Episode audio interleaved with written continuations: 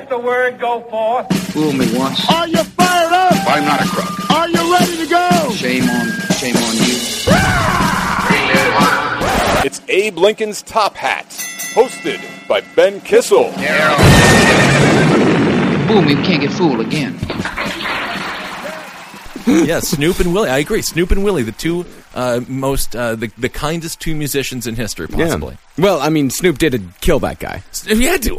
he absolutely had to, and that trial was terrible. Welcome to the show, everyone. Um, I'm Ben Kissel, as always, with uh, with Mr. Marcus Parks. Hello. Uh, yeah, Snoop Dogg, amazing. Yeah, Yeah. love him. Him and Willie. I would. uh, They should get together. They they need to collaborate before Willie dies. I think they have. Have they? Yeah, they were on uh, Willie Nelson's Heroes album. Oh, I love. Yeah, it. that was uh, released in 2012. Yeah, that was when um, he uh, sang the song "Roll Me Up and Smoke Me When I Die." Oh, amazing. He closed it out when I uh, saw Willie Nelson a, a couple of weeks ago. Yeah. yeah, he closed out with that song. It's a wonderful song. Wow, roll me up and smoke me when I die, but chop me up into little pieces and burn me first. I mean, you imagine how big that blunt would have to be. The giant person that you would have to you just roll him up in carpet or something. I don't know how you would do that.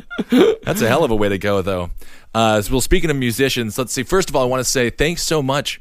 Uh, for everyone that uh, to everyone who came out to the live last podcast on the left show, it was amazing last night. Such a great show. Such a great crowd, man. Thank Yeah. everyone for coming out. the best. And if you missed it, it's on YouTube right now. Um, I think it'll just be there forever, right? Yeah. So it's just last podcast on the left live, and then whatever the hell the date was. So I think it was what the 25th or something. September 26th. the September 26th. So uh, go, you can find it on YouTube, and uh, it's it's super fun. So thanks so uh, so much for everybody who came out. Amazing fans. They're like the best human beings on the face of the planet. And you know what? They're not dumb.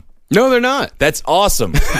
Do you have any idea how many idiots like comedy? And then we actually found people that are intelligent that enjoy us. It's which- super surprising. well, it's not surprising because you're smart, Marcus. No. Yeah, yeah, you are. But uh, we did talk about uh, musicians here, obviously, with Willie and Snoop Dogg. They did not perform at this week's, um, I don't know, biggest sham event. I think it's because they have the little thing called dignity or integ- integrity. or they weren't asked. I don't know.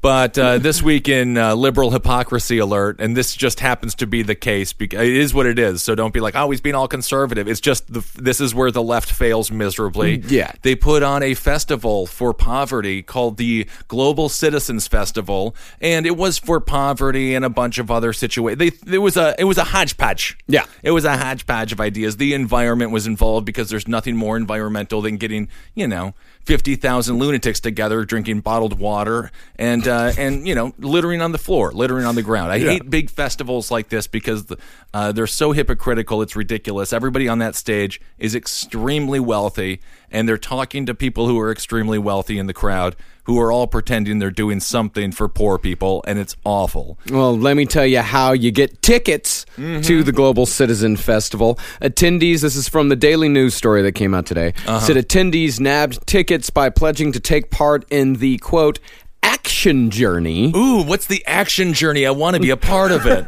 It's a part of the Global Poverty Project, which aims to eradicate extreme poverty by 2030, Uh-huh. raise awareness about climate change, and advocate and advance educational resources for women. So they got it's a three pronged attack. Oh, advance the educational resources for women, not that because you know they're doing so terribly with the high graduation rates and the fact that they score better on standardized testing than men. Uh, they are cru- the the there is a huge myth about women in education in this country. They're crushing. Yeah. they are dominating. Yeah. There has never been a better time.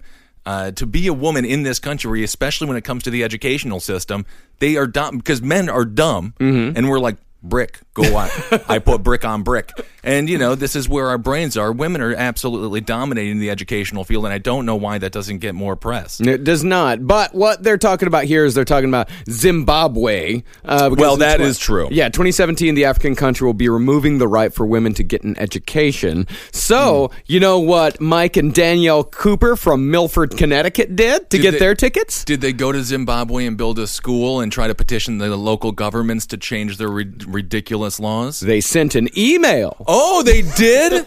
they. I can't believe they took such action as to sit on their asses and send an email. But they sent it to the president of Zimbabwe. oh, and I'm sure he got it in the president of Zimbabwe at gmail.com account. Yeah, and Mike Cooper said that just made me about the Zimbabwe thing. He said that just made me really upset and realized just how good we have it here in the U.S. That did make him really upset.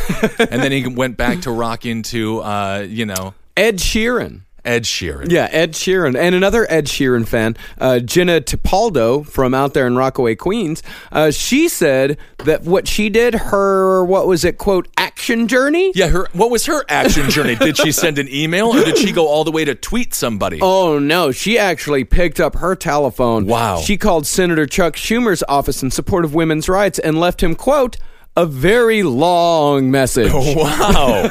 and I'm sure he listened to every sentence and every word she uttered in her very long message.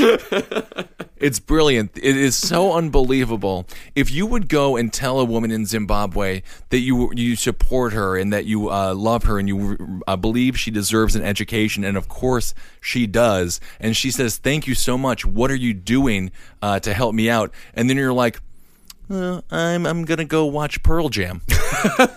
you know, I'm gonna go watch Eddie Vedder on stage. Yeah. Yeah. So, and it, it doesn't. Tra- it's so privileged. This is such, su unbelievable privilege, and the reason that I hate it so much is because they are pretending like they went they went to sleep on their uh, unbelievably cozy beds, and their head hit the pillow, and their final thoughts were like.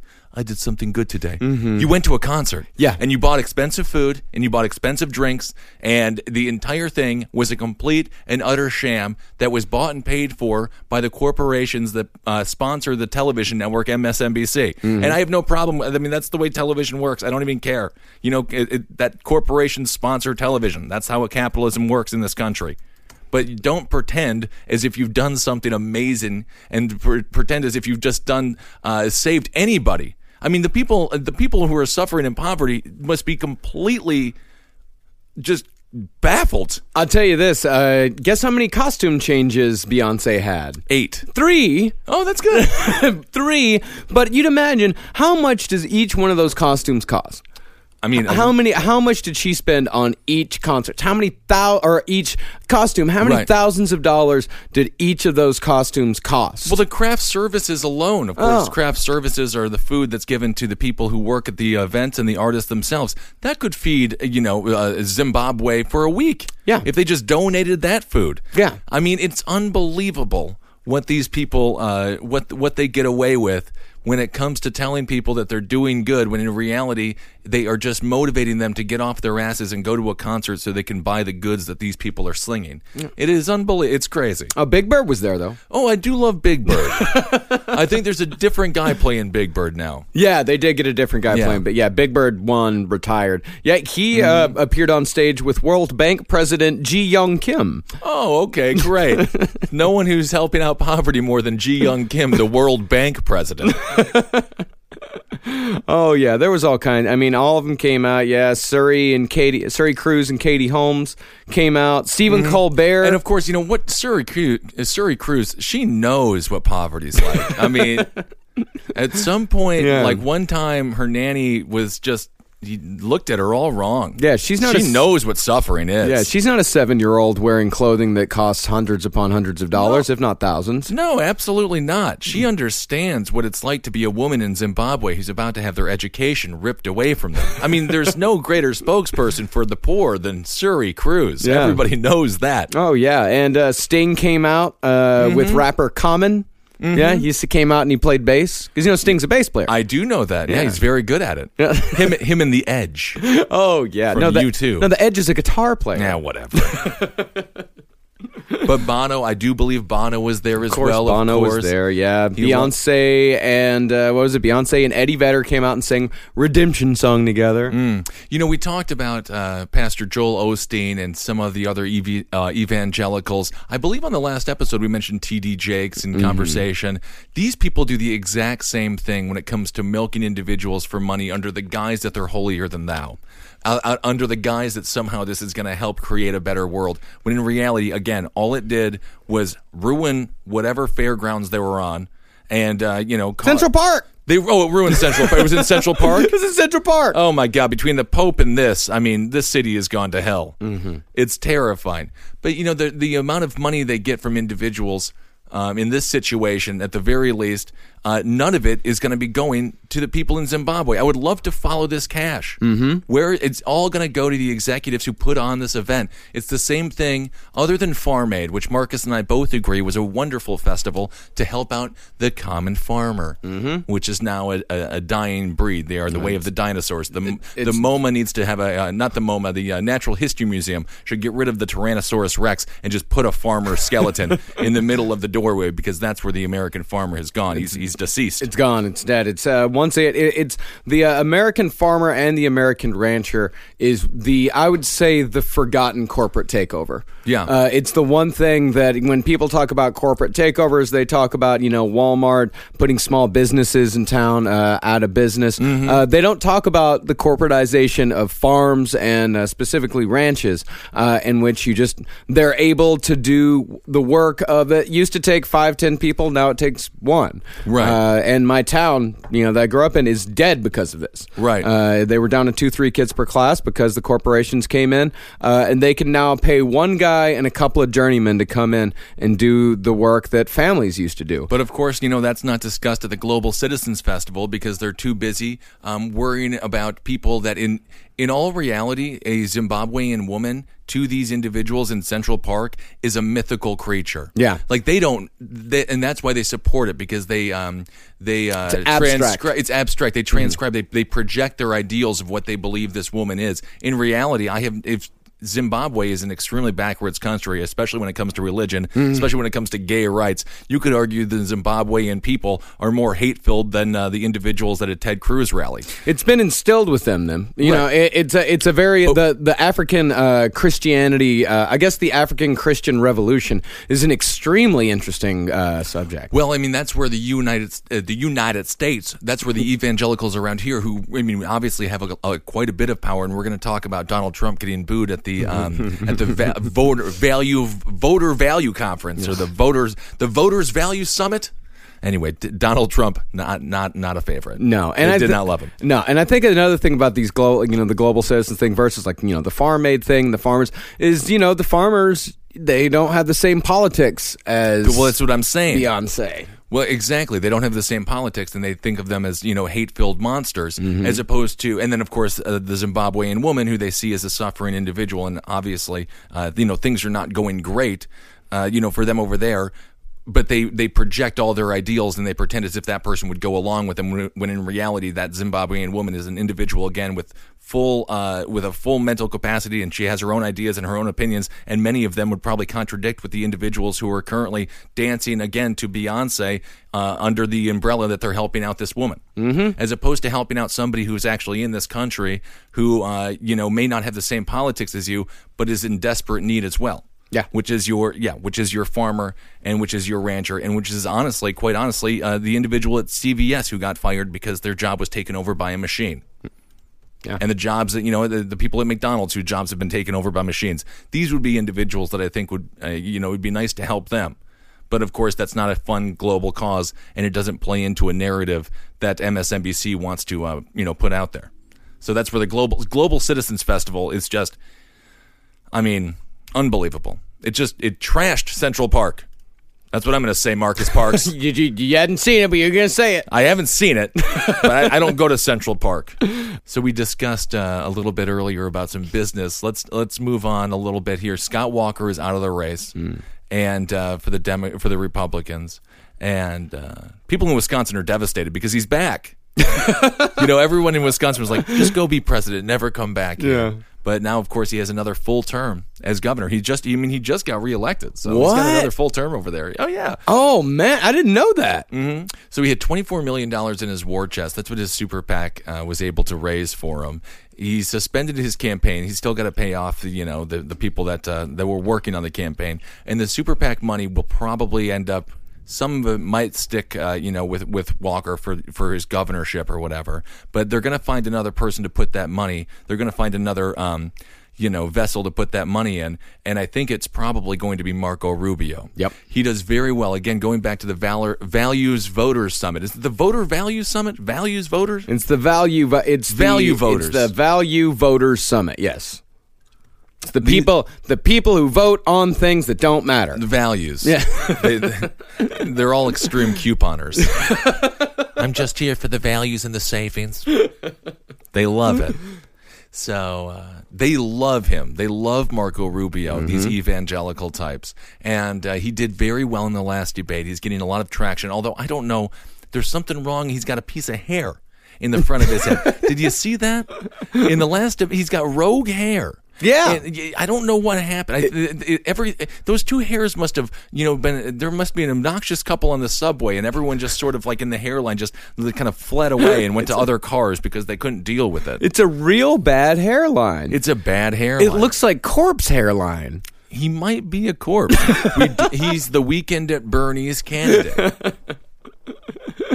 Yeah, and Donald Trump. So I mean, definitely So- not reading the crowd here. No, Donald Trump not reading the crowd. This is not his crowd. For the first time, Donald Trump has been um, uh, he's he's engaging with the um, with the evangelical right, which are cuckoo bananas. Yeah. And my parents are evangelical. I know the evangelical right very very much, and they did not love Donald Trump's uh, answer when it came to religion when he discussed communion. I drink the wine. I eat the cracker. You know, I mean, I don't. You know, it was it was totally uh, completely out of. Uh, not not in the narrative that the evangelicals like like to follow and did not he does not understand how they speak No. you know they're like i'm saved you know all these ridiculous things so um, he made fun donald trump made fun of marco rubio at the value voters summit and they booed him Yeah, I've got the clip right here. let's play it I mean, you know, like you have this this clown, Marco Rubio. I've been so nice to him. Uh, I've been so nice. I've been so nice.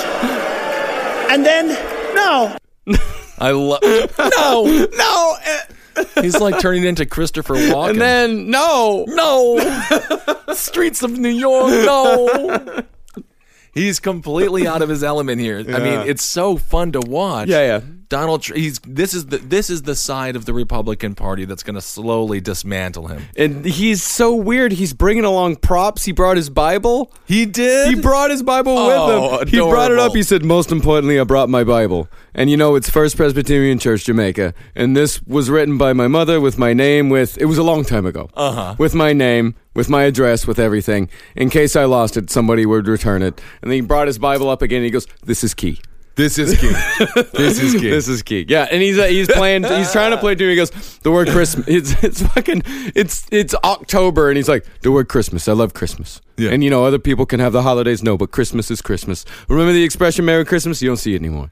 You're He's gonna see it if I get elected. I can tell you right now. I can tell you right now. He's going to bring back Christmas. He's gonna bring back Christmas. I'll, I'll tell you. If I'm elected, you get Christmas back. Well, that's what's he's so promising Christmas. He is promising as the as the Democrats promise free health care and uh, you know you never have to work a day in your life again because the government will finance you. The Republicans promise Christmas. so I, it's I, you know honestly I love Christmas. I love Christmas too. Who doesn't? It's great. It's fine. It's fine. It's got there's a lot of fudge. a Christmas story on TBS. I love uh, it. Like 48 hours straight. A lot of- Although I think they ended that. No, they didn't. They didn't. that I but I partook last year. Isn't that fun? he's promising Christmas. So again, Scott Walker, he's got 24 million bucks and it's just out there. He doesn't, his super PAC does, and it's just out there. So the candidates right now are really going after it. And of course, Scott Walker was sort of your insider outsider. He was your mm-hmm. establishment Republican, but he was a governor. He was, you know, he was to his credit, he did reform uh, the state of Wisconsin. A lot of people think for the negative. Yeah. Um, obviously, he busted all the unions and things like that, which was not easy to do. So he did have a record of change for Wisconsin, again, for the better or for worse. But that was really what uh, people liked about him the most. So I think Marco Rubio is setting himself up to get a little bit of that money. And that would make a lot of sense because they have a similar uh, they have a similar, um, obviously, uh, Marco being a senator, not a governor. They uh, they attract a similar type, and they attract a similar constituency. So we'll see what happens. Who gets the bump from Scott Walker leaving? There's still 14, 15 people in the race. So it's not as if it's a small crowd, but you know. I mean, they're they're both uh, they're somewhere between far right and center right. Well, they they're really running the full spectrum. Um, that's for sure. And I'm just, you know, it is. I am going to miss Scott Walker though because it's just nice when you make a wish as an autistic child and it comes true, and you get the feeling that's exactly what happened with him when he was nine years old. He was on a boardwalk in Wisconsin and he went to a small robotic genie. And he said, "Mm, "Robotic genie, I want to be governor." And it turned out that robotic genie was blessed by the devil. and he made it happen. And Scott Walker didn't even know what governor was. No, he didn't. Doesn't know how to smile. Quite a bit of a monkey's paw he has there. Yeah. you know, what is it? Why the amount of hideous physical features that it seems to require to be a politician? yeah. What happened to the handsome politician?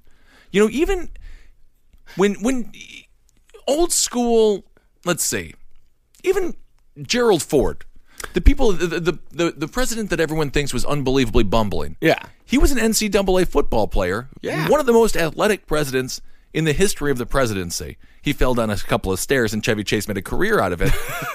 but at the very least, you know, back in his day, he was he was a strong, strapping young man. Yeah. I can't vote for anyone that looks like Scott Walker. No, wormy. He's too wormy. And again, you know, that's it's it's superficial. But Yeah. that's primaries. I mean, people talk about you know all the, the you know the, the, you know Americans vote based on appearance so much, but can you name the last good look? I mean, Obama's a good looking guy. Obama's handsome. Yeah, Michelle is beautiful. Yeah, Michelle's beautiful. Obama's handsome. But now you look. I mean, it's all trolls. Bernie Sanders. That is not a good looking man. Well, but it's fun because you know exactly what he looks like when he wakes up in the morning because he looks like that always. I love, yeah, Bernie. I like it when he gets flustered and the hair. I don't even think he pulls it; it uh, just stands up.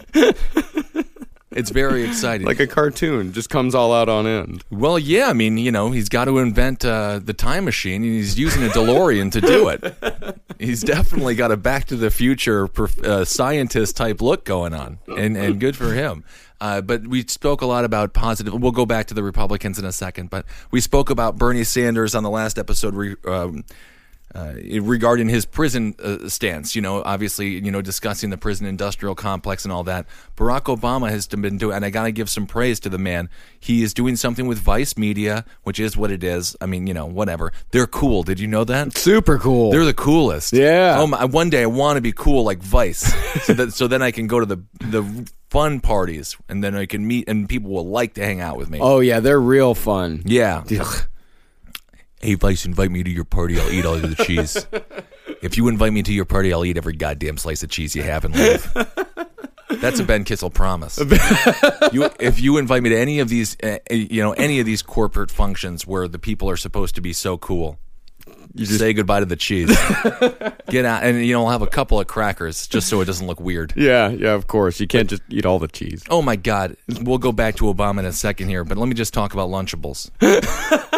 because the Lunchable was one of the greatest inventions in human history. I don't care what people say. It was amazing. Mm-hmm. Yeah. Because it was a lunch and then you were able. It was a Lunchable. A little lunch. Yeah. Able to eat it. Yeah. Simple. Very Remember when food was so difficult to eat? Yeah. And then you're like, I, I, I apple? What do I do? yeah.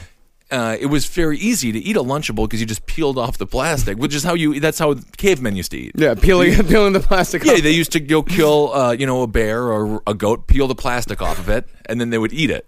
That was Yeah. that's traditional. yeah.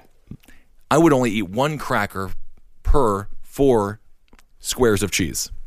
Really? Loved the cheese, and it wasn't even. Uh, I don't even know if it was. I don't. I don't know what that was. It was Mm-hmm. pasteurized something. It was yellow Yeah, I don't know if that orange. Was, it an cheese, orange or yellow? I'm not sure if it was or not. I don't know if it was cheese. I'm six foot seven though, so I can't say Lunchables didn't, uh, you know, make that happen. I definitely know that I am six foot seven, and I definitely know I ate Lunchables. So I think there might be a correlation, maybe spurious, but it's possible. I guess it's possible. Did you find out what the cheese is in Lunchables? That's what I'm looking for. I, I want to know. yeah, yeah. Well, I know what I found on uh, Fooducate.com. Okay. Fooducate, uh, the word cheese is in quotations. Mm. So, quote unquote, cheese and quote unquote, turkey. yeah, it's uh, called the uh, what they actually call it is pasteurized prepared cheddar cheese product. Wow. Welcome to the future. That's amazing. the future of 1993. Is that not the year? what year is it now? Yeah, that is uh, the yeah. That's a cheddar cheese product. That's amazing. Well, speaking of cheddar cheese product, that's exactly what people eat in prisons. They usually have cheese sandwiches and things like that. When I spent 25 hours in the tombs here in New York City, all cheese sandwiches and 2% milk just to make the place as stinky as, and disgusting as possible. But Barack Obama is going in with Vice Media. He's doing something I think is actually truly amazing. He's speaking with inmates uh, in the prisons, and uh, can you imagine? You know, as as we have a people's pope, and the one thing I have to say about the pope, I do enjoy the idea that people who are that that feel disenfranchised feel as if they have somebody who relates to them, which Yeah. I think is what this new pope. You know, that's what he. That's what he. That, those are the people he resonates with he doesn't like you. I just want. I mean, it doesn't. you know, it's the same thing with Eddie Vedder at the Citizens. You know, Global Citizens Fest. Like Yeah. none of these people. But anyway, I get too jaded because I'm from Wisconsin and uh, mean streets. Uh, the mean streets of, of uh, what what was it again? Stevens Point. Yeah, I learned a few. I learned a few things from the mean streets of Stevens Point. Never let. Well, first of all, always let a fried cheese curd cool. Never pop it in your mouth when it's wet because it expands and the whole thing burns up. That's that's true. Yeah. that's just a fact. No, no, no. Yeah, my girlfriend's from Wisconsin as well. She's she. I've heard about curd and the curd lore. Mhm. And if you eat the last pickle in the jar, you got to slam the juice. That's true. I don't know. I actually love pickle juice, and I love pickles. Good for you. Yeah. Well, If uh, I if I'm at a, one of those fancy, it's the Marcus Parks promises I will eat all the pickles okay. if the pickles are there. So if you have Kissel and Parks at your at your uh, wedding or any sort of event, Function. say goodbye to the cheese and the pickles. we are going in. And if you have any of that fake turkey, I'll probably dabble in that too. Uh, by the way, cheese product is anything that is uh, has cheese in it that presents itself as cheese, but is less than fifty one percent cheese. So it identifies as cheese, yeah. even though it Yes. is not. Presents itself as cheese. Does it wear a top hat and a cane and announce when it walks through the door like some bizarre, you know, carnival barker from 1910? you know, presents its its cheese. It's, it's not presenting itself. It's not a thing. It's not in it. So, okay, it's not presenting itself. The the Kraft company, the Kraft Right. corporation is presenting it as cheese. They're saying here this is cheese, but it is not actually cheese. It is cheese product because it's less than fifty one percent cheese. Right. Well, cheese product. If you wanted to visualize what it would look like, Scott Walker again. to bring it back to Mister. Wa- That's exactly. Oh, hey, Cheese product. I don't know what happened with Scott Walker's. I think it's his right eye or left, uh, whatever. Left eye. I think it's his left eye. When you look at him, it's the right eye. Mm-hmm. It's just always like didn't get the wake up call. God. I don't know what happened. Anyway, Barack Obama is doing something with Vice where he goes into the prisons and he's- discussing uh, with prisoners. And this, is, I think, is very amazing because you can imagine you're in prison, you got God- God knows for what, and uh, you get to sit down with the president of the United States. I feel like it's a really humbling experience for the president and for the people there that actually get to go meet the leader um, of the country. Uh, hopefully, it inspires them to when they get out, they feel more franchised. Yeah. right. Because that's the whole point. I mean, the, the pro- I'm completely against um, not allowing felons to vote. I think the No, whole notion is awful. It's awful. It. I mean, you know, people talk about you know new slavery, new Jim Crow. That's exactly what the prison industrial complex is to the to to the slavery argument. They create much of the military goods. We talk about it regularly. A lot of uh, you know local governments get a lot of their you know whatever sheets, whatever it might be, whatever the hell, whatever the hell they need to be produced. And then the Jim Crow is um, disabling their ability to vote. And it doesn't make any sense. That that rule to me doesn't make any sense because there's I don't know if there's been one single felon in the history of American crime that has said, "I don't know if I want to do this. I might lose my ability to vote." Well, that's totally true. It's not a deter- it's not No. a deterrent whatsoever. It's it's not a deterrent. If anything, it it increases. Um, in my opinion, it increases their um, the, the the speed that they go back into uh, doing illegal activity. Because literally, if you can't vote, small elections are what matter. You know, congressional uh, elections matter. And I was talking with a fan a fan about this last night, dis- and he was discussing how he doesn't like the two party system. And certainly, I mean, the two party system is extremely flawed. But you have, you know, with the Democrats right now, you have Bernie Sanders and Hillary Clinton. There's also the, the Harvard professor who is running, and uh, and of course, uh, uh, what is it, Chasley? uh, Chasley. Not Chasley. There's one other Democrat running. Nobody talks about him. yeah. But anyway, they do represent uh, different political identities and different political affiliations within the sides uh, within uh, each side of the party. So Bernie Sanders, you know, obviously he's resonating with your much more left leaning individuals. He doesn't have a different um, he doesn't have a uh, a different political affiliation over his head per se, but to some degree it is a multi party system if you think about it in the way that they all represent different constituency. And at the end of the day, even if it is you know a situation like you have in the UK, it does come down to two people at the end of the day. Yeah. But really, the problems with the the the, the problem is uh, much smaller than the two party system. If you really just break it down, and when I say smaller, it's all just local stuff. So if you just go back and you get rid of all the redistricting and all the gerrymandering that's happened over the years, and you know gerrymandering happened because of the senator. There was a governor of Massachusetts, and his uh, his last name was Jerry, and he was the first one to redistrict a um, a district to to ensure his election, and it looked like a salamander, and that's why they called it a gerrymander. Holy shit. Yeah, that's true. So, I mean, but but you can imagine how how weird that looks. Yeah. and, and it's so obvious. It's so unbelievably corrupt to carve out a constituency. But everyone's been doing that so much now throughout the. Um, throughout uh, all the all the uh, congressional districts that it's really ruined what the base of governance was supposed to what what governance was supposed to do was to bring two different ideas together two different you know uh, philosophies together and find a way to uh, incorporate the best parts of both philosophies. And then this would theoretically be uh, you know a positive policy to uh, introduce to government and then you have a functioning democracy. Yeah. obviously we live in an oligarchy. Um, Jimmy Carter was discussing that uh, just the other day. But um so that, that so it's, it's not about the two party system. We have to go back to the local elections and change the gerrymandering, change the redistricting. Every single state should just be cut in a grid. Everything should just be in a grid, regardless of population. Don't take into account income, uh, orientation, religion, race, whatever. Grid it out and that would be a possible way to just solve the problem of gridlock because these people who go into office, like David Brat, who beat out Eric Cantor, um, and obvi- we have to talk about John Boehner in a second. He he was able to win because he he did very well with the uh, conservative radio hosts. Laura Ingraham really liked him. The Rush Limbaughs of the world really liked him. So now he's going over to uh, to Congress with no referendum to do anything other than hold his ground. There's no notion of compromise. As a matter of fact, that would be a negative effect on his political career if he did compromise. Yeah.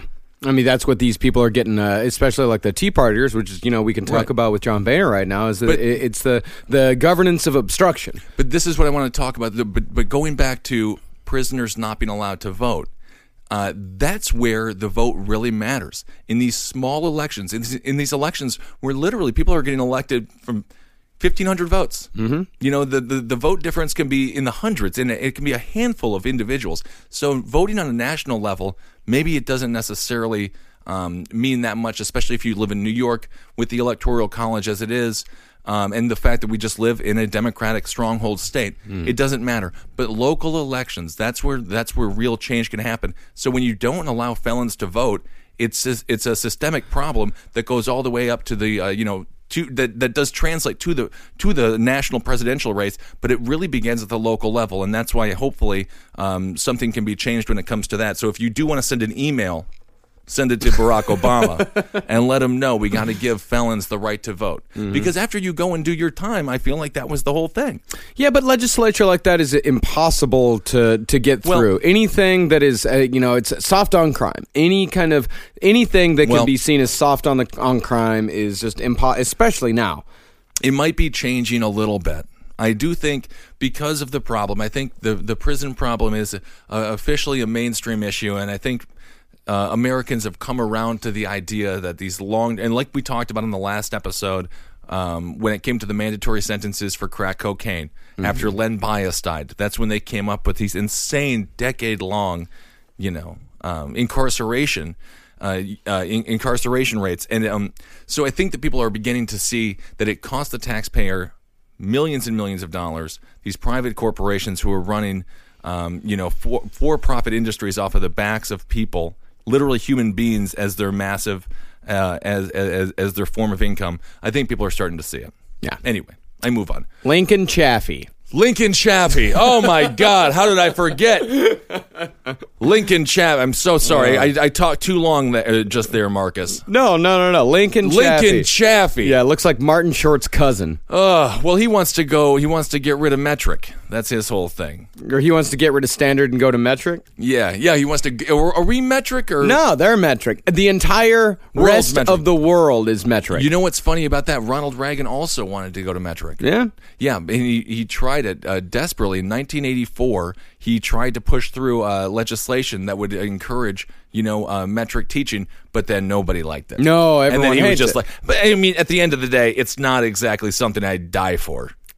if I'm a politician, I'm like, I don't know. Okay, I, I I said maybe metric just so we could fit in with the rest of the world, but how about the rest of the world fit in with us, Marcus? Yeah. a yard is three feet. Literally, if you would tell people that you want to go metric, they'd be like, "But what about football?" And then you'd have to be like, "I'm going to have to change the game you love the most." Yeah. I'm, I'm running for political office, and I want to ruin your Sundays, Mondays, and now Thursdays. Yeah. It's not and fun. Saturdays. Don't forget about Saturdays. That's right. That's my football day. That's right. Your your Texas Tech. They almost beat the TCU Horned Frogs, which is rape culture. I do want to point that out. TCU. The, the Hor- horn toads, Are they the, are they the frogs or the toads? Horned frogs. Yeah. Yeah, they're, they're the horned frogs, which I don't uh, I don't understand what that's all about. Is it hor- actually? Tell you the truth, is it? Hor- yeah, it's horn frogs. Yeah. Yeah. Yeah. Horn- horny toads. That's what we called them growing up. Yeah, that would make sense. They shoot blood out of their eye sockets. this creature does, or the player, or, or the athletes do after they get hit too hard. The creature does. Yeah, oh, yeah, yeah. The horn, the the horny toad is a, a wonderful creature. They were getting endangered there for a little bit, but they're coming back. I would assume they're going to come back in droves if they, a- if they live up to their name. That was a big thing when we were kids. It's like you, you got you got in big trouble if you killed a horny toad because they were getting endangered. It was the weirdest conservation effort that I've ever been a part of. But it seemed to uh, it was effective. It was very effective. They're back. Don't Good. mess with Texas. Get your guns up. okay. all right, that's good. Yes, but Texas Tech nearly beat the horned frogs Almost. It was a heartbreaking loss, but you know what? We made a statement. that you lost. no, we made a statement that we can keep up. yeah, but you want to win. We're like 35 right now in the in the polls. That's good. It's great. If we win next week, we'll be in that fucking top 25, man. We'll be there. All right. All right. Well, speaking of losers, uh, John Boehner, I'm not, and you know, there was a joke about Texas Tech there. Um, Yeah, oh, the oh, no, speaking no, of no. losers thing. Yeah, yeah, yeah. Thank you. You didn't get it though. no, I, I was well. I was looking for the next story, Oh, okay. but fuck you. It was kind of a funny. I was a trans. I, I transitioned. You know how good I am with the transition. I know it was a great transition. Speaking of losers. Speaking of losers. because before we were talking about Texas, Texas Tech, losing. the football. We're game. not losers. We just lost. But once. you lost, so three that- and one. We're not losers. I'm six seven. I am tall. that is that is that. And then you didn't win, so you are a. If we were one and three, we would be losers right now. But we're not. We're three and one. All right. So, uh, actually, as a matter of fact, this next story is is, is very interesting. John Boehner, uh, he resigned. He was. Um, Man, I can't. It was a very, very interesting situation. Speaker of the House, and uh, Orange is the new Boehner. really unbelievable. The Pope came to visit. Uh, John Boehner really did a very good job of orchestrating that entire trip, and he loves the Pope. He was crying. Oh my goodness! well, he cries a lot. Yeah, he's a crier. That's what he's known as. Every single story I've read about John Boehner resigning, they mention the crying every time. It is a, a, a little bit abnormal. Yeah. I do want to say he cries a, a, bit much, and I cried in front of a girl one time, and uh, I didn't. I, I couldn't talk to her for three years. I, I, I, I- I don't know. You've only cried in front of a woman once. I cry twice a year. Twice. Okay, that's I do. Uh, yeah, I'm about the same. Yeah. yeah, like two, yeah, like twice a year cry. That's uh, that's enough. I hate crying. I hate crying. Ugh. I'm like fucked up for like a week after that. The next day, I feel like I'm hungover. Ugh. Yeah. Oh, Yep. snot. So much. I'm a snotty crier. How about you? You got to keep control. you want to maintain a little. I don't snot. No, I, I cry a little bit. You know. You know what movie made me cry? Hmm. The Pursuit of Happiness with Will Smith. That made you cry. Yeah, because I love father son relationship movies, Marcus. Because I have a a strange relationship with my dad. Yeah. Didn't you used to shower with him? My father. yeah. Oh, I mean, he was German, so yeah. Well, that, that that's just about. Uh, No, but like up until like an, an age that was like a little old. I don't know. Or no, you had a dream that you were showering with your father. That was What? a long time ago. I remember that. this must have. When when was this? when did that think, it was conversation? I think it was during the early years of Ro- the early episodes of Roundtable where you said you had this very disturbing dream that you were showering with your father. I don't know. I mean, let's not go crazy here, right? We, we it was a clean house. Yeah. We were we're, we're clean kids, you know. Yeah, yeah, yeah, I mean, sort of. I was pretty disgusting. But I understand what you're saying about an odd relationship with fathers and that, that coming through. yes. Anyway, um, John Boehner cries at anything though. I bet he cried during Pursuit of Happiness. I'm sure that he did, and I and I, I don't know what his relationship was like with his father. Barack Obama did not know his father. Mm-hmm. Think about that. I don't know why, but just think about it for a second. So Boehner is gone, and it was uh, he's gone to prevent a government shutdown. They were they were um, threatening the the Tea Party wing, the wing of the party, uh, and the evangelical wing of the party, the wing of the party that Donald Trump just got introduced to, Mm-hmm. and they didn't love his uh, holding up the bu- good book number one book. Number one, this is key. This is key. this is key book. They didn't give a shit. They, No, they- I mean they clapped. They definitely Yeah. clapped. They were like They're polite. Yeah, they're polite. I mean, it was a bit. They uh, they said a near roar. Just ca- well, they just they're happy if someone shows them a Bible. Yeah, they just yeah. show you just show them a Bible and they're gonna go nuts. yeah, uh, uh, of course. It's like a Pavlovian response. It's a very odd thing. Mm-hmm. Just show someone a book and they go crazy. yeah, yep, yep, yep. Of course. So um, that wing of the Republican Party has been at odds with John Boehner ever since he took over for this. Uh, ever since he took over the speakership. And he has not been able to get his caucus in line whatsoever. He's tried desperately. Maybe it is the crying. Maybe it's just the um, congenial way that he politics.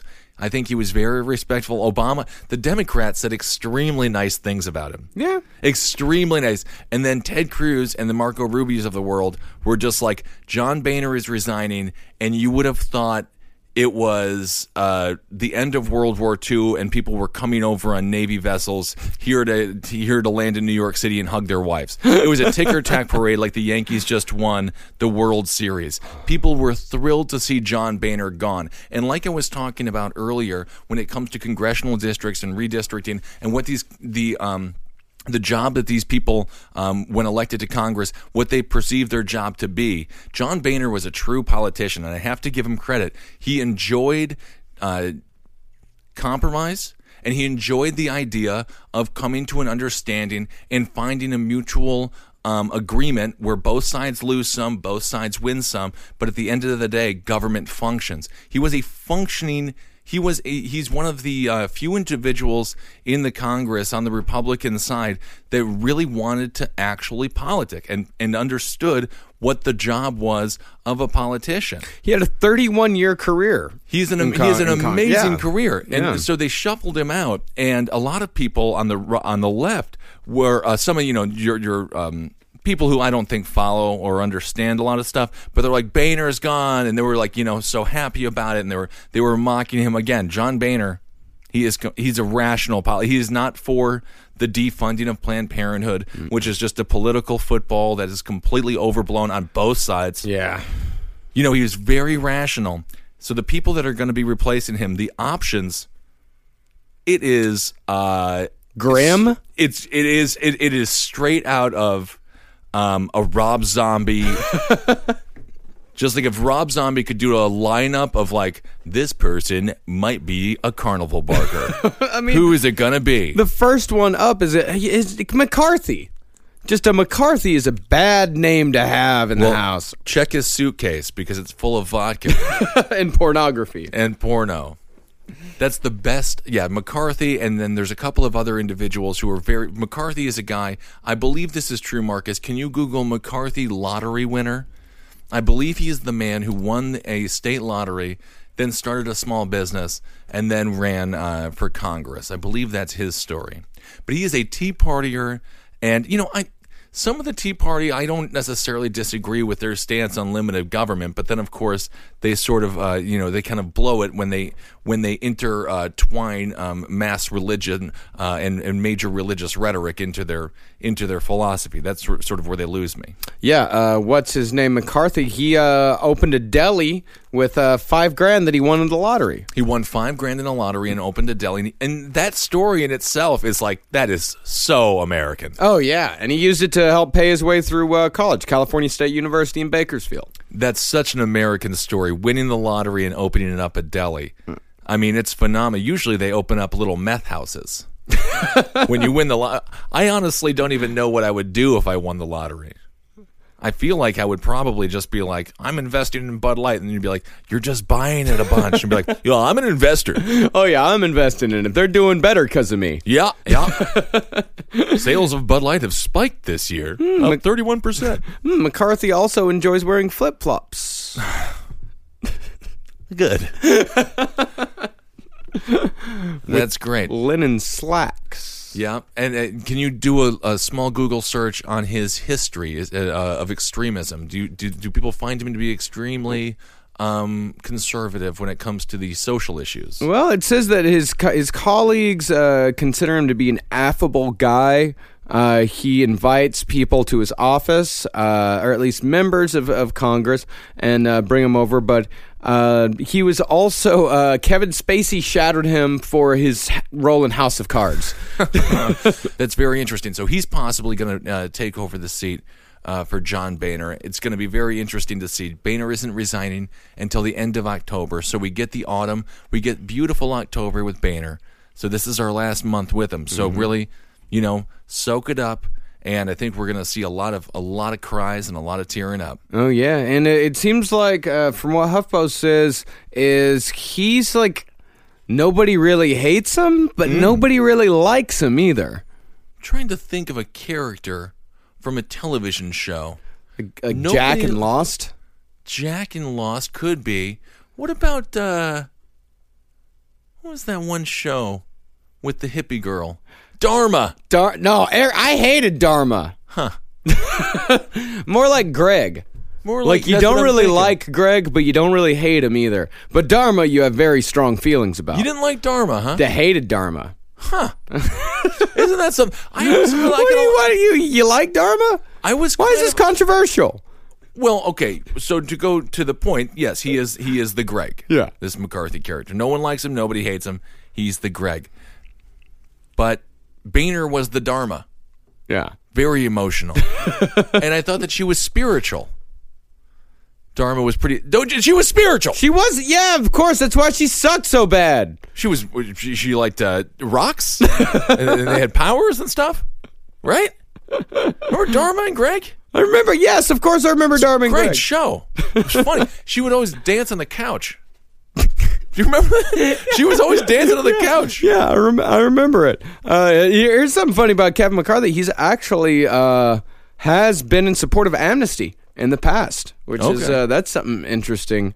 Uh, for he says uh, he's down for someone to obtain legal status that will allow immigrants to work and pay taxes. Very Greg. Very, Very Greg. big Greg move. Very Greg. So it'll be interesting. I mean, there's definitely it's going to be a whole shakeup, and nobody expected uh, Boehner to resign. He just, you know, I believe it was Thursday or Friday this last week. Woke, he said he woke up, he said his prayers as he does every morning, probably to forget the sodomy that he had the night before, uh, to to get uh, forgiven for it. And uh, he just said that today was the day, and he and he did it. It was very spontaneous seeming. Yeah, it was. Very, I mean, it could have been because of the Pope. He might have decided. He might have discovered something about himself. and decided this is the day. Yeah, could be, could be. Or it could just be that he started dealing with the Tea Party every day of his life. Well, I think it's been a lot of stress for him, and you know, getting nothing done, and to to, to uh, threaten shutting down the government. This is, of, of course, for the Planned Parenthood funding. The de- uh, the Republicans have to just just stop. Yeah. Ju- you, you can't shut down the government over Planned Parenthood, and uh, because it just it reflects. I'm just talking about. I don't even care if you're pro life, uh, whatever your uh, you know whatever your ideas are on the issue. Um, there's a lot. There's a full range of diverse opinions. I was talking to some fans um, last night about the abortion debate, and it's completely black and white, and that's totally not true.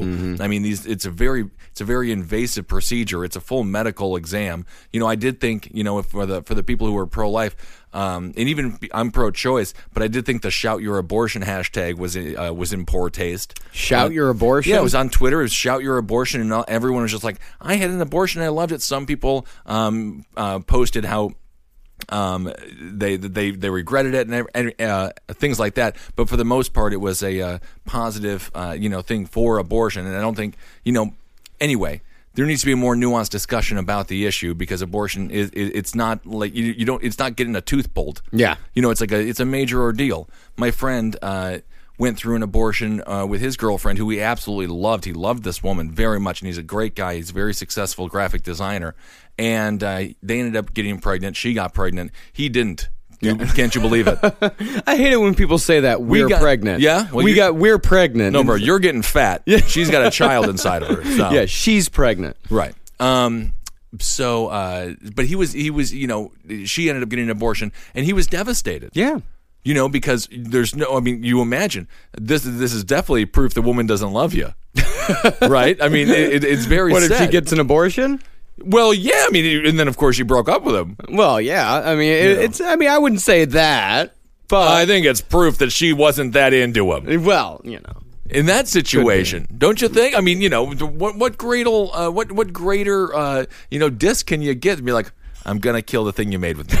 I don't know. I, I mean, I uh, dated a woman who's uh, she had the the last relationship she was in uh, before me. She had an abortion, and God, she was just the most nonchalant. That yeah, it was just like yeah, whatever, because she just never wanted kids. Uh, very, very much against like having kids. Yeah. uh, and she's like, yeah, I got an abortion, whatever. Yeah, it was kind of weird, but Nah. She just didn't. It, it might as well have been, yeah, going getting a. For her, it might as well have been getting a tooth pulled. Well, you know, people deal with things at different times um, in their lives, you know, and a lot of times, you know, when you go through really life changing things, the trauma doesn't really set in until later on. And I'm going through a lot of that stuff, you know, with just. Um, uh, whether it be you know just growing up angst or whatever it might be. I mean, so who knows? Uh, you know, these feelings evolve also. Yeah. and I think there needs to be some. We do have to realize that you know it, it's not it's not, it's not a you know a day in the park. But anyway, the idea of defunding Planned Parenthood. Uh, and, and if that doesn't occur, shutting down the government is completely insane. And this make the re- this is such a political loser for the Republicans. I have no again. Planned Parenthood cons- they do thirty percent of the country's abortions. They get five hundred million dollars a year from the federal government, which It's nothing. it's nothing. Like literally, like ketchup packets get like seven hundred and fifty million dollars from the government. Yeah, that it's like might nothing. That might pay for uh, rubber gloves. Maybe, yeah, Maybe. Like literally, the federal government, yeah, they they give ketchup packets and, and rubber gloves to, to schools or whatever it might be, and they pay more than they do uh, than they give to uh, to Planned Parenthood. So the whole shutting down of the government is completely insane and completely um, just a, a- just a total loser, and it derails.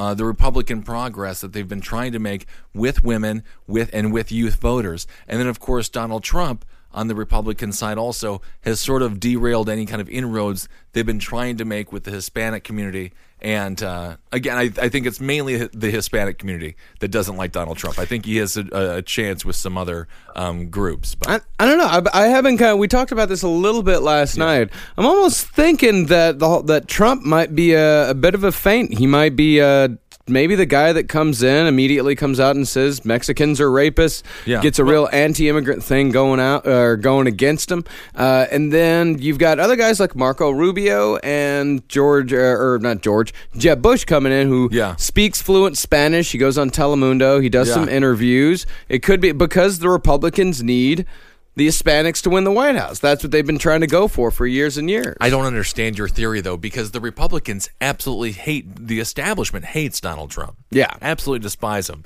And he might be in on it though. For if anything, Hillary's financing his goddamn campaign. if anything, there's no way. I don't see the Jeb can even come. If Marco has a great chance, You think he's our man? this- well, I don't know. Uh, we'll see how he does. Again, he he needs to present himself like he he he needs to speak like a actual president. He looks like a child. Mm-hmm. I mean, the man he looks like a man boy. He looks like he's about to pull a sword out of a stone. I mean, it's ridiculous how tiny and uh, and and feeble he looks. So, uh, but I think he would do amazing with the Hispanic vote. Though. Yeah. I, re- I really believe that. And of course, you know, being an immigrant or, or coming from immigrants, the son of an immigrant such as myself, I think that resonates a lot, uh, with a lot of Americans also. But you know, people aren't paying any attention, or not enough attention is being paid to Bernie Sanders right now, getting thirty thousand people for uh, for. Um, performances for events he is doing very very well and i the one thing about trump he was able to galvanize uh, the support in such a riotous way, in such a uh, authentic, like people who support Trump. I've seen them on Twitter. I've gotten some messages. They're out of their minds, but they are 100%, you know, Team Trump. They're all about it, and they're very aggressive. Bernie Sanders is a similar situation of uh, fervent support, and uh, people are very interested uh, in his um, candidacy. Now, can a Marco Rubio channel any of that kind of energy? That's the question. I mean, the if, if Trump, I wish I, I was talking about this last night. I just so wish Donald Trump would have been able to pivot out of the immigration debate because a lot of the benefits that he's talking about when it comes to self financing and when it comes to blowing up the entire establishment and telling people that he gave money to Democrats, it was earth shattering. I mean, this, and it was just the curtain being pulled back, and the Republicans, they know, everyone knows. Yeah. This is how that works. If you're in business, you give money to politicians to get things done. I mean, we've all seen The Wire. I mean, Yeah. it's very obvious. Like, and, and this is uh, tried and true. This is for, throughout uh, history, forever. You know, so uh, so he shook up the establishment that way, and I think he really got a lot of support. Trump did with that, and obviously the immigration loses people like myself who doesn't believe that you can deport 11 million people because we can't even get a fucking bridge built in Minnesota. you know, That's damn true. So, but Bernie, Bernie uh, was able to. He's trying to blow it up in an entirely different way, and you know, refusing to take any sort of corporate funding, going small donor funding, um, and uh, he wants to get a million dollars, I believe, by the end of this month or by the end of the next month from small voters. So it's they are true two polar opposites of the political uh, scale when it comes to. Um, addressing the issues of money in politics, one being like, I have all of it already, and the other being like, maybe we can try to do it without it. Well, Salon has a real interesting article out right now uh, where they're talking about how Bernie Sanders can possibly overcome the whole financial backing uh, debacle that he's got going on with Hillary Clinton, and if he gets the nomination that he'll have against the Republicans, is uh, Facebook. Uh, Yeah. Is Well, he yeah. he has more likes on his Facebook page than Hillary Clinton does, Right. And more people these days use Facebook than watch TV. Well, but like we with were- commercials, of course. Like we were talking about with the Global Citizens Festival, people sending out emails or leaving very long messages for Chuck Schumer. These are um, pseudo activities. This is like pseudo active. In reality, do you actually get up and do anything? So the question is, do does a like on Facebook equate a vote? Does do, does that get somebody out of their you know Greenpoint loft or out of their you know um, place in you know their New- their New Hampshire ranch? Does it have them drive thirty miles to the local YMCA or wherever the voting uh, place is and actually cast a vote for you? It's very easy to like. Uh, It's also he's a he's a good candidate to like if you want to not have any controversy in your life, mm-hmm. especially if you live in a liberal state and you're trying to get laid by a lady. Tell him you like Donald Trump. You've got some splaining to do. No, eh, but the, the the what he has though is that I don't know if it translates to a vote, but you know, does a you know a, an ad uh, on uh, say let's say on Heroes Reborn Thursdays on NBC, starring our friend Henry Zebrowski. Check it out. Does a political ad during a primetime show does that equal a vote? Right. Maybe not, but it is still visibility. Uh, and It the is. Facebook it does, and and also Bernie Sanders is very good at social media. He knows how to write a short, concise, uh, and passionate status, which is not easy to do, as you can see by Hillary Clinton. Uh, her face, her social media is just gross. It, it is. It's it's uh, she is not good. But of course, the people around Bernie, I think they're a little bit younger. They're a little bit more engaged in the social media world, and they're able to help him out quite a bit because Bernie Sanders eh, Twitter. I mean, but I feel uh, when I'm 74, they're going to be like, "Oh yeah, they're, we're on a new site. It's called Legume." And I'm like, "What's Legume?" And they're like, "It's like we well, it's like a it's a nut app." And it tells you where all the uh, drones are. And you can only use it by tapping on a peanut. Yeah, so it's kind of wild. It's kind of wild. And you met your wife that way? yeah. Yeah, and it's going to decide the next global election because it'll be globalized by then, Ben. Well, the global citizens have decided that it will be. Indeed, of course. But Bernie has great, yeah, the, the social media team for Bernie Sanders is absolutely crushing it. So let's wrap up. So, Citizens, the Global Citizens Festival was hypocritical and nonsensical. Terrible. Uh, John Boehner is gone, and the person that's going to replace him is going to be crazier. grim. Um, abortion's fun to talk about. Always. the Republicans shouldn't sh- shut down the government because it's a political loser. Absolutely. Donald Trump. I'm going to say this. I believe the decline is about to come. Carly Fiorina's rise will will uh, be coming up. It's going to happen. I want to point that out. I do believe that's true. Her record at Hewlett Packard. As a CEO, she had a tough job. No one's buying copiers anymore, so that that did hurt her. Yep. And uh, people are feeling the burn. Hillary is unelectable. We I, I read an article uh, today about how she asked Steven Spielberg to give her acting advice, and uh, he sent over some trainers, and then uh, she kicked them all out. Yeah, she hated all the trainers, and they're like, she's miserable. She's sort of the, um, you know, whoever played. What's the guy who played Batman? Uh, Christian Bale. Christian Bale. She's a Christian Bale type. She yelled at a lot of people and uh, and angered them. Yeah, and she's also trying to argue that she is a political outsider. Yeah, yeah. She said, and she said that this is what she said. Let, us uh, we got a couple more minutes. Let's Okay. let's hear this. in the politics this year, it looks like everybody wants an outsider. Now that puts you in a fix. Uh, I don't think, you know, doesn't I- put you in a fix. do- Tell us why it doesn't put you in a fix. I cannot imagine anyone being more of an outsider than the first woman president. I mean, really, let's think about that. Now, I agree, I, but I mean, your you name- line up, if you, you know, all We these, have not- all these mo- fathers bring me the placemats with all the presidents, and they bring their daughters, and they say, "My daughter has a question for you," and the daughter says, "How come there are no girls on this placemat?" so, I- I, I, I think agree that that is I a think difference. that's a pretty big uh, Yes. unconventional choice. Uh, all right. And she was so proud of. That. She was even so proud of that is that she tweeted it out too. She said, "I." She tweeted out, "I cannot imagine anyone being more of an outsider than the first woman president." right. So I mean, I mean, I don't know. Are it, what what what is are, women? Is is it uh, is it an extremely oppressive culture, or is this a benefit to be the first woman president? I mean, what the narrative is completely conflicted. Yeah, it doesn't make any. Yeah, it doesn't make any sense at all. It's like she's a lifelong politician.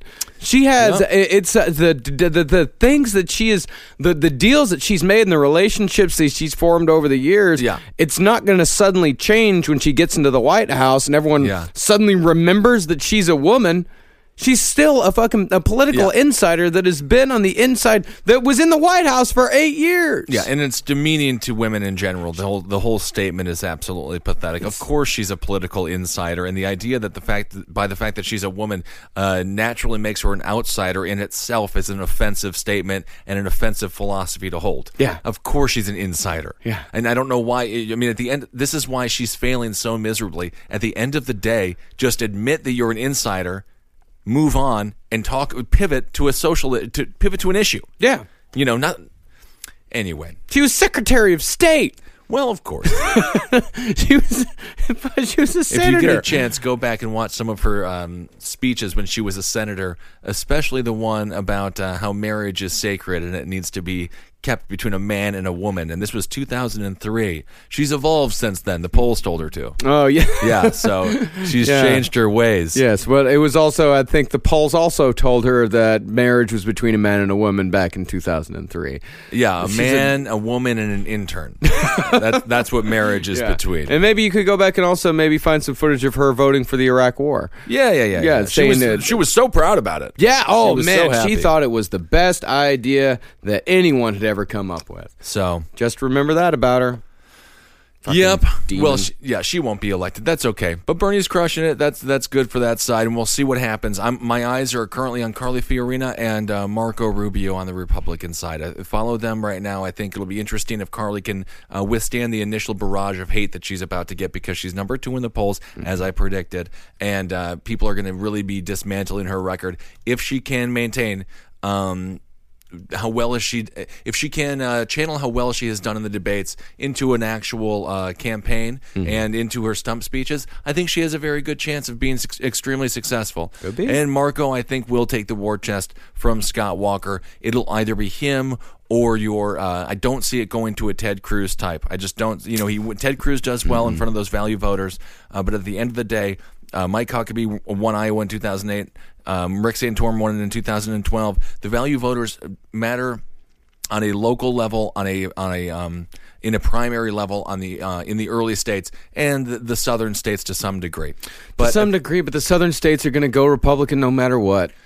Yeah, I mean, you know, I, I think uh, you know North Carolina is is, is up for uh, is up for grabs, and there's a there, it's interesting. The landscape is uh, the landscape is interesting, so we'll see. But anyway, so that's uh, that's basically it. I think for the week. Yeah, I think so. that's right. Rest in peace, John Boehner's career. I hope you have a great time crying somewhere. He's from Cincinnati, which is a beautiful state. Ohio is a very nice state. Yeah. Well, we got to go record roundtable. Um, all right, everyone. Thanks so much for listening. Uh, let us know what you think. Uh, find us on the Facebook page. Um, it's just Abe Lincoln's Top Hat on Facebook, so that's kind of fun there. And uh, you can find Marcus Parks on Twitter at Marcus Parks. I'm at Ben Kissel. And I think that'll wrap it up, and uh, we'll talk to you soon. Here we are. For more shows like the one you just listened to, go to cavecomedyradio.com.